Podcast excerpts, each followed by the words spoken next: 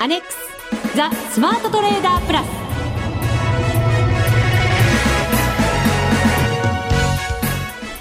皆さんこんにちは内田まさです。この時間はザ・スマートトレーダープラスをお送りします。ザ・スマートトレーダープラスまずは服を呼ぶアドバイザーお二人をご紹介しましょう。国際テクニカルアナリスト福永博之さん。こんにちはよろしくお願いします。よろしくお願いしますそしてマネックス証券福島正さんです。こんにちは。よろしくお願いします。よろしくお願いいたします。まずは先週のマーケットなんですけれどもはい。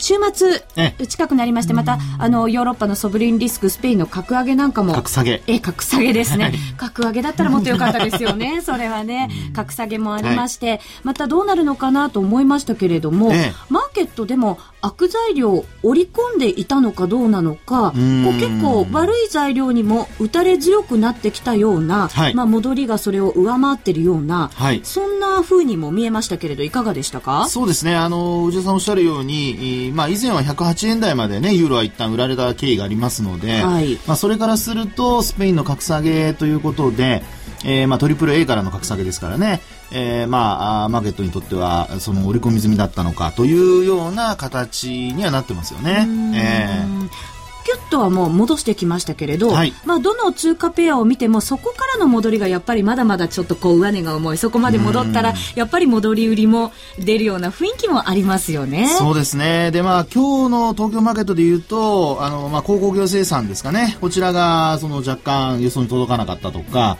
それからあとやっぱり政局の問題で、はい、えー、まあ、日本円をちょっとやっぱり一旦こう売ってるんじゃないかというようなね話もありましたので、まあ、そういったことも若干その、まあ、円安の追い風まあ、さっきのあの内田さんのお話で、えー、ユーロ売りもちょっと一旦止まって、逆にちょっと円を売ってるようなそんな流れになってきたという感じでしょうかね。そうですね。はい、まあそんな相場の中、先週の FX ダービーのミッション、福島さんからいただいたものは5ドル円で勝負せよ、ということだったんですよね。動きましたね。動きましたよ、これも結構。あの戻りのパワーとしては、力強い方だったんじゃないですか？そうですね。5ドル円って。あのこれまでですね、例えば75円前後までいくとやっぱ押し戻されるという動きがあったんですけど。まあ、それを一気に超えてから77円ね、えー、半ばぐらいまで行きましたので、はい、まあ、そういう意味ではその本当内田さんが言うようにですね力強い戻しというふうにやっぱりみんな感じたんじゃないかなと思いますよね。うそうかもしれませんね。はい、まあ今回の私のトレードの検証はこの後詳しくお届けしようと思いますが、はい、少し、えー、ジャンプアップ したんじゃないかななんて思うんですけど。今日の内田さん。なんかちょっとねなんかすごくなんかこう言葉に自信がなんか溢れてるようなもう皆さん聞いてる方だいぶあの感じてらっしゃるんじゃないですかね。わかりやすい感じしますよね。わ、ね、かりやすいですよね。単純な感じになってますけれどもね、はい、この後詳しく検証させていただこうと思います。えー、今日も先生方たっぷりアドバイスをお願いいたします。はい、それでは番組進めてまいりましょう。この番組を盛り上げていただくのはリスナーの皆様です。デモダービー参加は随時募集しています。ザ・スマートトレーダープラスもしくはマネックス証券のホームページからお申し込みください。お待ちしています。プラスになるトレーダーになるために必要なテクニック、心構えなど今日も身につけていきましょう。どうぞ最後まで番組にお付き合いください。この番組はマネックス証券の提供でお送りします。スマートトレーダー計画、よーいドンザ・スマートトレーダー計画、用意ドン。このコーナーでは、スマートなトレーダーになるためのノウハウ、実践テクニックについて教えていただきます。また、毎週出されるミッションについて、私、内田のトレードを検証、評価していただく、胃の痛いコーナー。毎週ここで笑いますけれどね。今日は違うでしょ？今日は違うかもしれませんね。内田まさみスマートトレーダーへの道でもございます。番組ホームページでは、私の売買についても書き加えましたチャートがアップされていますので、ぜひリスナーの皆さんご覧覧いただける方は、そちらのチャートも見ていただきながら参考にしていただければと思います。えさて、先週のミッションでしたが、先ほどもお伝えしましたように、5ドル円でした。はい。まずは私のトレードについてご紹介させていただきましょう。お願いします。はい、お願いいたします。はい、えー、5ドル円なんですが、えっ、ー、と、先々週のやっぱり流れを受けまして、はい、えっ、ー、と、週の頭少しこう下落して始まってたんですね。すねはい、はい。で、私はやっぱりもうちょっと下にあるんじゃないかなというふうに思いまして、はい、最初は売りで入ったんです。おうん。ただ、あんまり大きく売りたくないなと思ったので、はい、少しだけ30万通貨を入れまして、うん、これが72.35でした。72円35銭のところで、売りを入れてみました。はい、そしたらその後、結構勢いをつけながら、下髭を長く引きながら、上に戻ってきたんですね。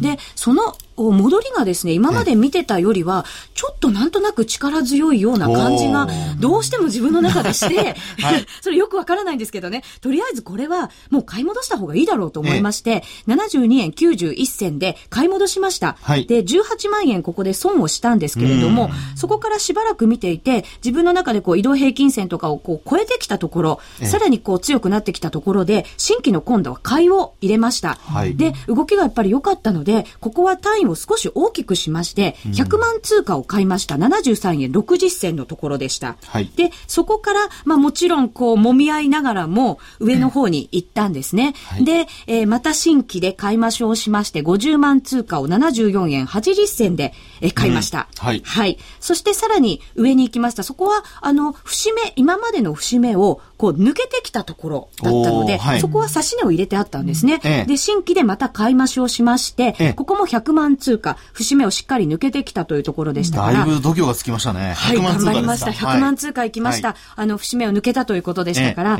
75円40銭でまた買い増しをしました。はい、で、そこからまあ上にまた力強く行きまして、えー、78円ぐらいまで行ったんですね。うん,、ただ、まあ、その時は、利食いはどこにしようかなというのを迷いながらもあったんですけれど、はい、一応、こう、ちょっとこう、だれてきたところで、一旦は3分の1は利確をしようかなということで、はい、えー、77円40銭のところで、えっ、ー、と、100万通貨を利食いしました。はい、で、一応利益が203万円ここで出たという結果です。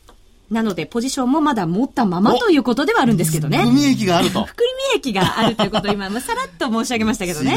じゃあ、あの、ね、はい、今日公表するランキングに入ってないと。そうなんですよ。本当にね、ね理覚しといた方がいいかなと思ったんですけど、うん、まあ自分の戦略もあったので、ね、そうなんですよね。ここはあえて、うん、えー、まあ理覚しないでもうちょっと持っておこうかなと。で、もちろん、あの、理覚ラインも、あの、ロスカットラインもしっかり指し値は入れてあります。おはい。素晴らしい。ということは、はい。えー、今、内田さんの上にいる方、安心できないと言いますか。できないです。そうですよね。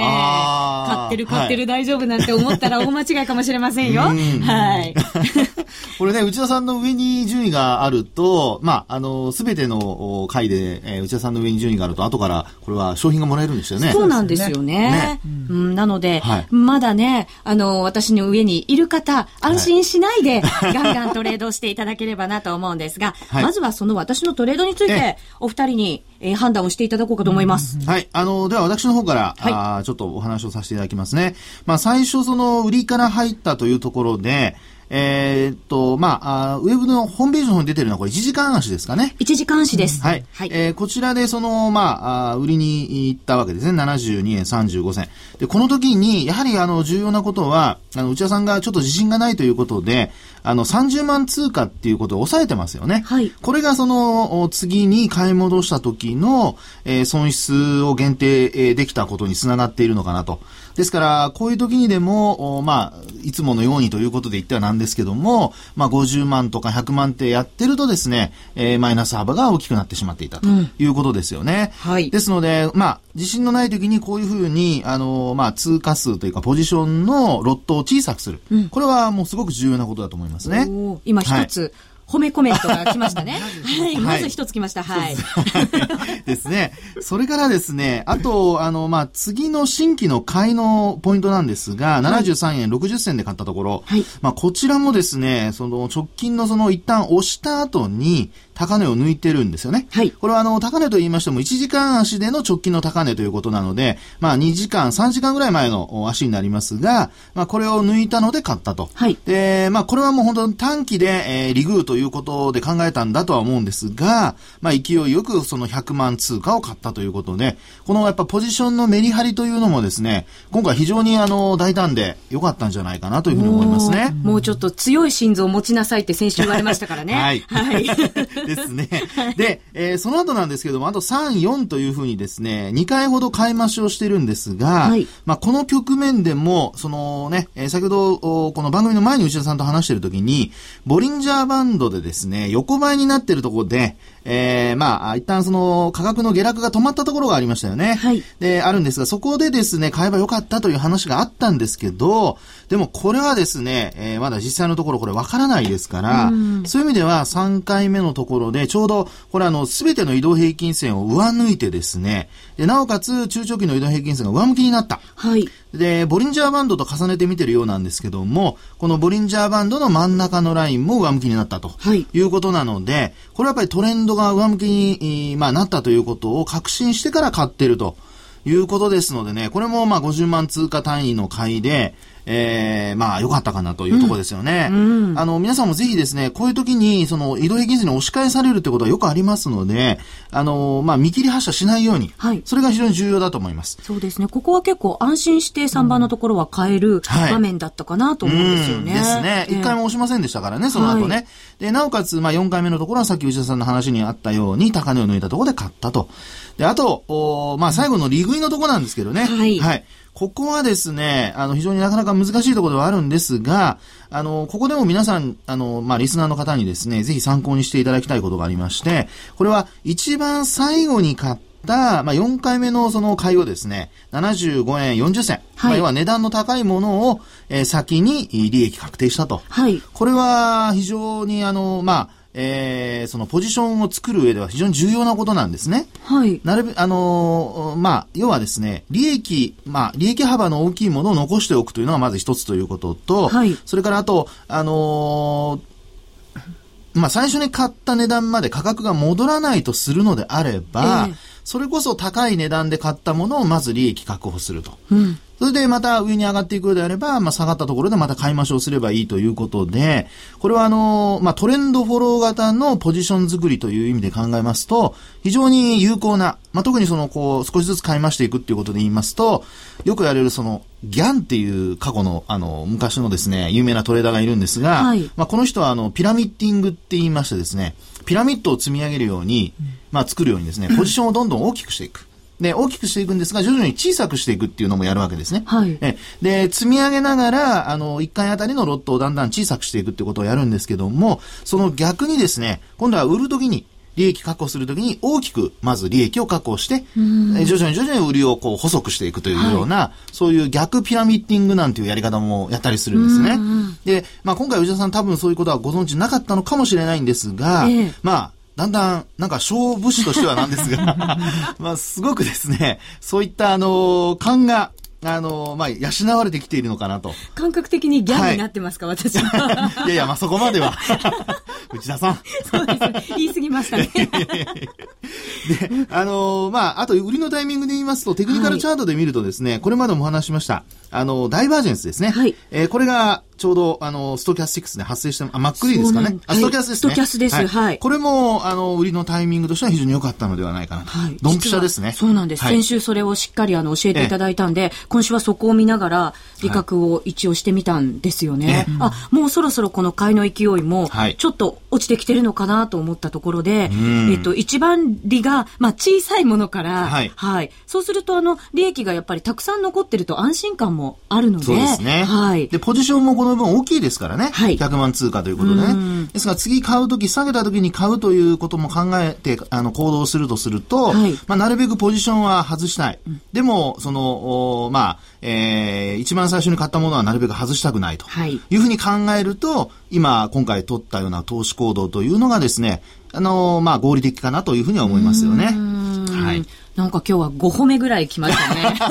まあ、あの、今日見る限りですね、はい、これ多分皆さん、あの、リスナーの方がご覧になっても、これ本当に後から書いたんじゃないのっていうぐらい綺麗なトレードになってますので、はいまあ私としては今回は、あのー、まあどこで今度利確するかというのは非常に、ね、重要なポイントになるのはもう内田さんもお分かりだと思いますし、えー、なおかつ最後にあのあったようにですね、えー、ちゃんとあのー、利益確定の逆算支援とかを入れていると、はい、リーグ入りと。はいなので、まあ私としてはマイナス点はなしでございますね。初めてだ。はい、奇跡が起きたような。いや、本当にあの、いえいえ、本当に素晴らしい、えー、あの、売買タイミングだったと思いますね。ありがとうございます。はいさあ、福島さんからもお褒めの言葉をいただこうかと思いますけど。さんさんお褒めの言葉で入っているので、ちょっと確認というかですね。はい。内田さん今回、あの、まあ、最初に30万通貨の売りで入ってますと。で、今回せっかくあの、ストキャスティックスと MacD 出してるので、はい、ちょっとその一番最初のところだけ見てみると、ちょうどその、ストキャスも MacD も、どちらかというと、新規売りした時に売られすぎている水準にちょっと来ているのかなと。まあ、ただですね、あの、すぐその後に、あの、逆差しで、はい、あの、買い戻しをちゃんとしているので、はい、えー、これはこれで全然問題ないのかなと。思っております。はい、でその後に100万通貨買って、えー、50万通貨買って100万通貨で250万通貨。はい。大体ね、2億円ぐらい経つ。すごいですよね。すごいですよね。だいぶ本当に大胆に。ですよね。大胆にやってますよね。で、あの、今、えっ、ー、と、1回だけ100万通貨売って203万プラスになってますよはい。で、今、あの、含み益の150万通貨まだ経ってるんですよね。ええー、それが大体530万ぐらいプラスになってますね。うんこれをだから、ね、うまく理覚できれば、はい、そうですね。すごいいい。感じになりますね。感じになりますので。あの、含み益はカウントされませんからね。残念ながら。ランキングではカウントされないので。絵に描いた餅の、ことになってしまいますので。そうなんですよね。早くにね、やっぱり理覚しっかりしないといけませんね。ところだけですね。えー、もう全然問題ないと今回思います。ありがとうございます。なんだか褒められすぎてもうどうしようかと思ってますけどね。褒められて成長するタイプですから褒めていただくとね、また次も頑張れるんじゃないかと。なんか内田さんに言われると本当に褒めていいのかどうかちょっと迷ってしまいますね。でも本当次理覚なので、今日はその理覚についても次のコーナーでしっかり、はい、あの伺おうと思いますのでよろしくお願いいたします。はい。ということで、えー、今回のですね、えー、トレードもやっぱり評価をいただかなければいけません。評定平均3.5点を目指せ、内田正美スマートトレーダーへの道ということで、福島さん今週の評価お願いいたします。まあ、今回もうこれだけ褒めてますので、行きましょうか。おそれではじゃあ、5ということで。おー、やりました、内田さん。よかった。素晴らしい。すごいですね。ちょっと売られすぎの局面で売ったところは、まあ、ちょっと多めに見てくださったということですね。ありがとうございます。それは次の利確で取り戻して、はい、行こうかと思います。はい、よろしくお願いいたします。以上、スマートトレーダー計画、用意ドンでした。FX なら、マネックス証券の FX プラス。現在、FX のサービスを提供している会社、世の中にたくさんありますよね。そんな中、マネックス証券の FX 講座が堅調に増えていると聞いています。なぜたくさんある会社の中でマネックス証券が FX トレーダーに選ばれるのか、私なりに検証してみました。まずは取引コストについて。取引コストといえば、取引手数料とスプレッド、マネックス証券では、もちろん取引手数料は無料。米ドル円のスプレッドは2000からです。私がいろいろ比較して検証してみた結果、率直な感想として、このスプレッドはとっても満足のいくものですね。しかも、1000通貨単位から取引できるため、初心者の方にも優しいです。気になる取引ツールはとても使いやすく、投資情報も満載で、携帯電話の取引機能も充実。さらに皆さんに朗報。今なら、口座開設をすると5000円がもらえるキャンペーンを実施中。FX を始めるなら、マネックス証券がおすすめです。そろそろ始めてみませんか？マネックス証券で FX を。口座開設のお申し込みは、パソコンや携帯電話からマネックス証券で検索。今すぐお申し込みを。FX は予託した証拠金額より多額の取引を行うことができるレバレッジ取引であり、原資産の価格が急激に変動した場合、元本欠損または元本を上回る損失が生じる恐れがあります。お取引の前には必ず、契約締結前交付書面の内容を十分にお読みになり、リスク、手数料などをご確認ください。マネックス証券株式会社、金融商品取引業者、関東財務局長、金賞第165号。ザスマートトレーダープラス今週のハイライト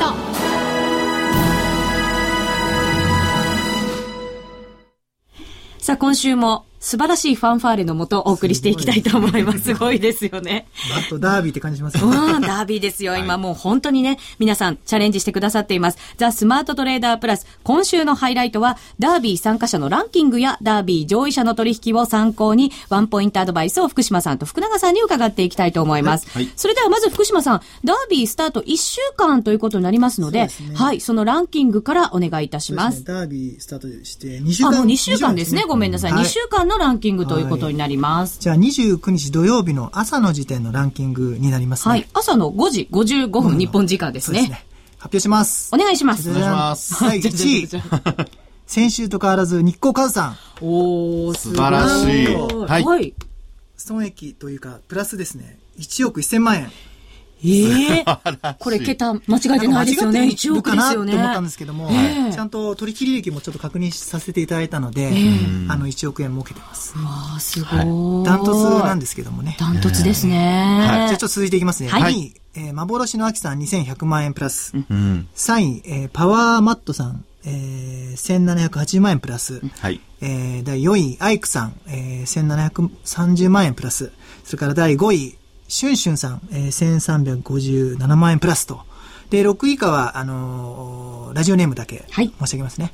はい、えー、第6位がネオケンさん、第7位が SH、SCHU7X73、うん、第8位が、えー、パラダさん、第9位がソロスの手鏡さん、第10位が闇先案内人再びさん。おあの、闇先案内人再びさん第10位の方で大体1100万円のプラスですね。ベスト10の方、あと11位までが1000万超えてますよね、プラスがね。11位まで超えてますね。はい。でも上位の方の顔ぶれって、あんまり先週と大きく変わってないような感じもしますね。そうですね。うん、大きくは変わってないですね。3名ぐらいですかね変わってるのは、ね、素晴らしいランキングになってるわけですけれども、はい、私の順位一応ここで発表しておいた方がいいですよね。はいねうん、そうですね。はい。一応まだ理覚してないので、はい、あの、今の本当にちゃんと理覚した分のお順位を、はい。福島さんお願いいたします。福島さんの順位はなんと426位。なんかさっきの5点とだいぶ違う印象ですよね。なんか、ロックさんがね、激しいですね。あれっていう感じですけど。でも、含み益が一応あると。ありますね。ね。はい。含み益があってですね、それ仮想順位として、ちょっとざっと見るとですね、30何位ぐらいに入るんですよ。実は。本当ですね。うん、そうですね。はい。マイナス分、今ね、内田さんマイナスですけどね。はい。実際の利確した分はマイナスですけれども、はい、含み益を入れると35、6位まで。すごい。ますからね。ちょっと35、6位、40位前後の人？はい。ちょっと内田さんが利確すると、一気に、ええ、ねえ、かもしれませんよね。ねでも皆さんももしかしたら含み益持ってらっしゃるかもしれないのでね、これはね、あの、そうだとは言えないんですけれどね。ねうん、先週実はですね、12の上海さんから番組ブログに、えー、コメントをいただきましたよ。ご紹介しますね。ギャー私の恥ずかしい成績がさらされてしまってる。かっこ笑い。しかも順位がすごく低い。でも、うっちには勝ったわーい。ということ。実はですね、先週私が248位だったんですね。はい、で、その1個上が、12、はい、の上海さんで。仲良く並んでたんですよ。そうですか。そうなんですよね。でも、うちに分かったっていうことで、一人の上海さん、今週はどうだったんでしょうね。また仲良く上位に行けるといいんですけど、二人で。本当ですね。どうでしょうか。うん。楽しみでございますはい、そうですね。はい、もう一つコメントいただきました。金作り金蔵さんから、これも先週いただいたコメントですね。はい、えー、チャート、これは先週のものを見させていただきました。図が小さくて、えー、時間スパンがわかりませんが、買い時がまずかったような気がします。オシレーター系から見た福島、福永さんの解説はいかにということでいただいてたんですね。やっぱりこれ買いがまずかったというふうに判断をいただいたんですけれども、はい、今週は皆さんどんな評価をね、私にくださるのか、ぜひ番組ブログにも皆さんさんのコメントを寄せていただければな、なんていうふうにも思っております。そうですね、本当ね。うん、えー、で、皆さんもどんなトレードをされているのか、はい、番組ブログにぜひ寄せていただいて、まあ、その辺は福永さんにもぜひね、またコメントをしていただいて、福島さんにもアドバイスをいただければなと思っております。はい。続いてはこのコーナーです。みんなで参加、今週のミッション。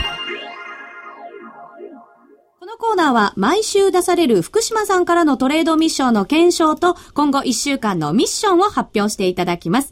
早速、それでは参りましょう。今週のミッションです。今週のミッションはですね、やっぱり雇用統計と、えー、ISM の製造業指数がありますので、はい。米ドル円で勝負せよと。おお来ましたね。もうこれ毎回恒例になってきました、雇用統計の時は。はい、そうですね。米ドル円で勝負ということなんですよね。はい。ドル円も結構戻ってきてますよね。ね多分皆さん一番取引したことある通貨ペアだと思いますので。そうですよね。えー、通貨ペアの中ではやっぱり王様みたいな感じですもんね。引き量で言うとやっぱりそうですよね。ね、そうですよね。これどうですか？えっと、ここからもまだまだその上がっていくのかどうなのか、雇用統計が非常に重要なポイントになってくると思うんですよね。はい、そうですよね。あの、これまでですね、あの、前回、前々回と、その、まあ、雇用者数が大幅に増加しているんですよね。で、一番最初、その、前々回の時は、やはり政府機関のその雇用の部分が大幅にこう増加してですね、それがその雇用者数を押し上げたと。うん、ただ、失業率はやはり高止まりしているままですので、まあ、そういう意味では今回ですね、3度目の正直ということで、まあ、そのあたりがちょっと試される形になるのかなというふうに思いますよね。うん、そうですね、はい。なかなか福島さん、難しい判断必要になりそうですね。難しいですね。ただ、どうですかね、ユーロに比べると、米ドルの方がやっぱり強いイメージがどうしてもあるので強さはありますね、そういえば底堅い感じになってますよね。底堅い感じがありますのでね。えーうん、難しいですね。まあ、ただそういう時こそ、はい。過信をしていると、マーケットはですね、ガツンと やってきますので、ええ、まあこれはあの私の経験則ですけど、まあ、安心している時に限ってですね、意地悪なんですよ、はい、マーケットは。本当に。確かにそうですね。ねですからまあ、あんまり気は抜かない方が私はいいんじゃないかなというふうには思いますけどね。そうですね。慎重に、しっかりと利益をこう確保していくやり方がもしかしたらよかった、いいのかななんて思ったりもしますけどね。はい、はい。今週はそうすると、ドル円で勝負ということですから、お聞きいただいている、ダービーに参加していただいている方々も、ぜひドル円でチャレンジをしていただけたらなと思います。はい。はい。あの、まあ、得意な通貨ってね、皆さんお持ちだとは思うんですが、そうではなくて、やっぱり内田さんと勝負するには、内田さんがやってる通貨と同じ通貨ペアで、やはり勝負をしてほしいということなので、まあ、そういう意味ではね、あの、今回はドル円ですから、皆さんもドル円でやっていただきたいなというところですね。はい。はい、えそして今日はですね、えー、ホームページに、えっ、ー、と、ダービーに参加していただいている方全員のランキングを発表しますので、自分が参加できているかどうかも、はい、もう一度しっかりと確認をしていただきたいと思います。はい、さて、番組もそろそろお別れの時間が近づいてきました。あの、利確の目標の決め方なんですけど、ええ福永さん、なんかアドバイスないですか？そうですね、あのまあ、過去の高値があ今の安値とか、ええ、過去の安値が今の高値とかですね、うん、まあ、そういうその相場の格言があるんですが、まあ、今回、その5ドルで言うと、過去の安値があ高値が今の安値になってますよね。はい、ですので、まあ、そこまで引っ張るとせっかくの利益が吹っ飛んじゃいますので、えー、まあこれ時間の制限もあるものですから、まあ、直近のやっぱり安値を切るような状況になってきたら、一旦はやっぱり利益を確保するという状況が必要なんじゃないかなと思いますね。ねこれだけでも大きく下げてきた後の戻りって、はい、節目がなかなか捉えづらかったりもするんですよね。そうですね。ですからそういう場合は短めの移動平均線だとかそういったものをですね、えー、活用して、うん、えー、短期のトレードということで売り買いのタイミングを測るのがいいんじゃないかと思いますね。はい、わ、はい、かりました。さて今週のミッション福島さんからいただいたのはドル円で勝負ということでした。頑張ってほしいですね。そうですね、はい、またもしかしたら発表直後に大きく振らされるなんていうこともあるかもしれませんので、皆さん気をつけて勝負をしていただければと思います。はい、ぜひ皆さん来週も聞いてくださいね。それでは皆さん、頑張っていきましょう。この番組はマネックス証券の提供でお送りしました。